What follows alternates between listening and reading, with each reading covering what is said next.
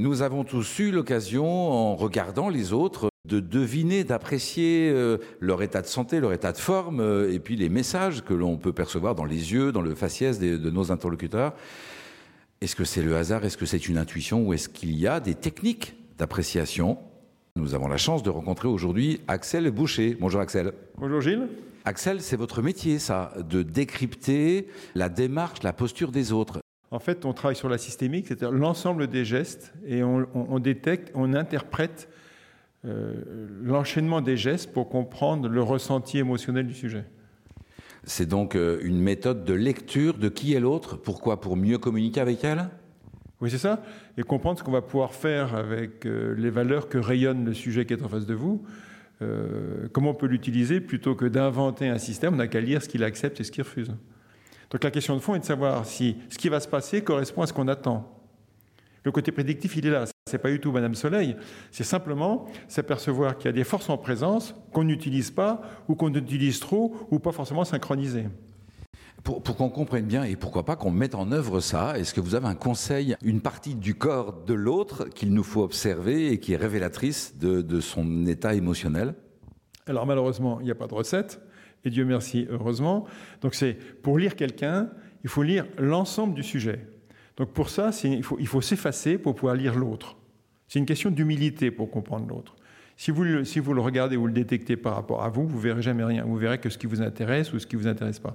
Si vous vous effacez, alors à ce moment-là, vous allez découvrir des choses extraordinaires sur l'être humain. Mais votre intelligence de la situation, c'est-à-dire la vitesse à laquelle vous allez capter les marqueurs, les gestes, il faut les capter au fur et à mesure qu'ils sont émis par l'autre. Il il faut pas attendre qu'il y ait un décalage. Et à ce moment-là, c'est à vous de combiner en fonction de ce que vous recherchez comme information. Par exemple, si je veux regarder si le sujet est très vif euh, cérébralement, je vais regarder le travail des yeux. Je, vais voir que ça s'active, qu'il euh, projette, il construit, mais ce que je ne sais pas si c'est euh, concret ou pas concret. Si je veux savoir si c'est concret ou pas concret, en même temps, il faut que je regarde le travail des pieds qui a un rapport avec la réalité de la vie. Donc il faut que je jongle avec deux pôles différents. Et donc en fait, la lecture des gestes, c'est une combinaison de tous les pôles du corps à regarder. Vous avez mis en place une, une, méthode de lecture des gestes. On peut la trouver, cette méthode Est-ce qu'elle est compliquée? Ça prend combien de temps? Et vous, vous l'avez créée, inventée ou on vous a initié à ça? Euh, C'est un passage entre la maison impériale et les forces spéciales en clandestinité. Donc la maison impériale au Japon, c'est l'espace et le temps, c'est une philosophie, c'est intemporel. En revanche, quand vous entrez euh, dans la clandestinité, euh, sur le plan opérationnel, vous avez quelques centièmes de seconde pour prendre des décisions, pour vous infiltrer, des choses comme ça. Donc c'est, la combinaison des deux qui a donné naissance à ma boîte. Et c'est cette, philosophie et cette phase opérationnelle qui fait qu'on a construit une méthode qu'on a déposée il y a six ans euh, au CNRS, et on a été éligible qu'il y a deux ans et demi.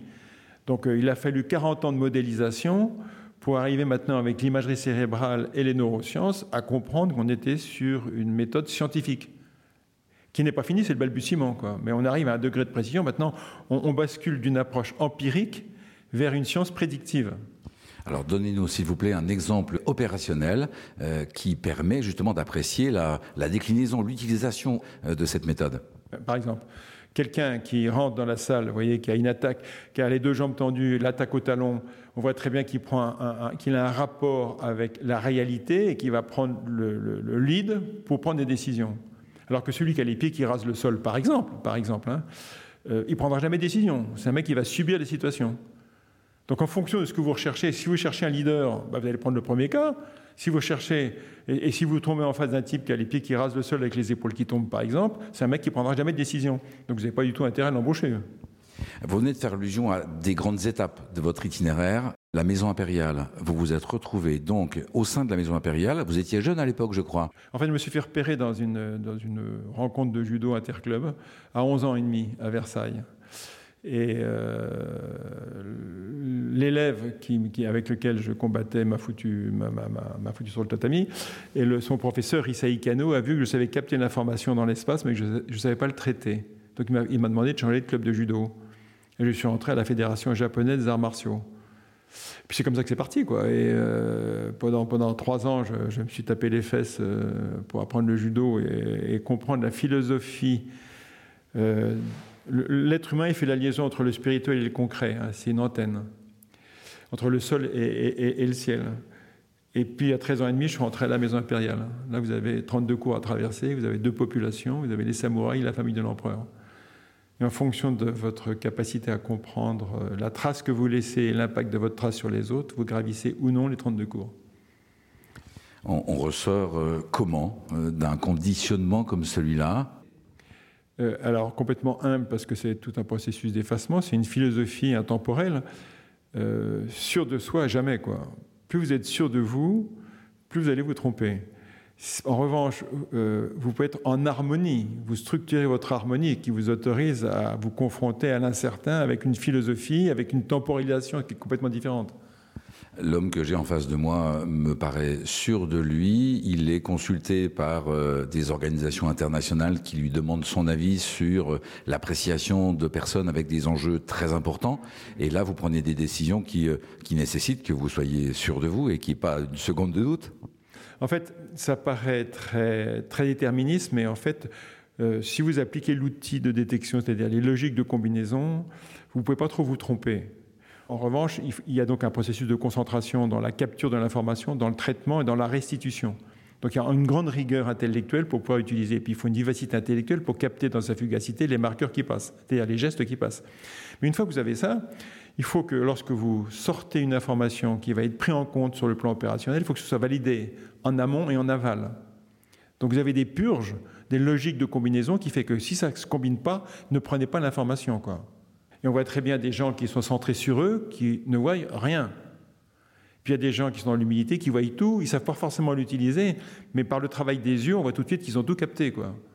Vous, vous voyez qu'ils ont capté?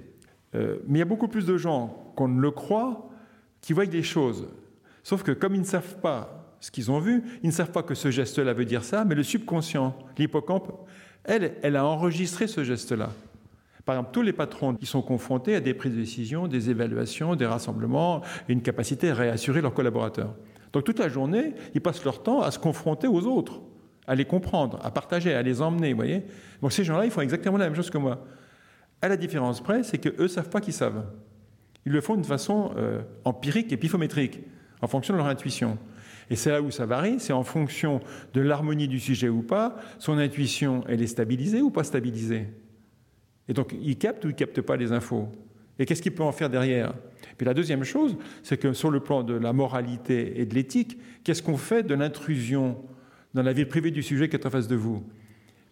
Voilà, donc il faut une éthique qui soit très structurée pour se dire que j'ai le droit de, pénétrer dans son jardin secret sans son autorisation pour l'accompagner, pour partager, pour le faire grandir. Merci pour euh, ce bon moment partagé. On vous connaît un petit peu mieux, on vous connaîtra plus encore en lisant votre livre. Merci à quel Boucher. Merci Gilles.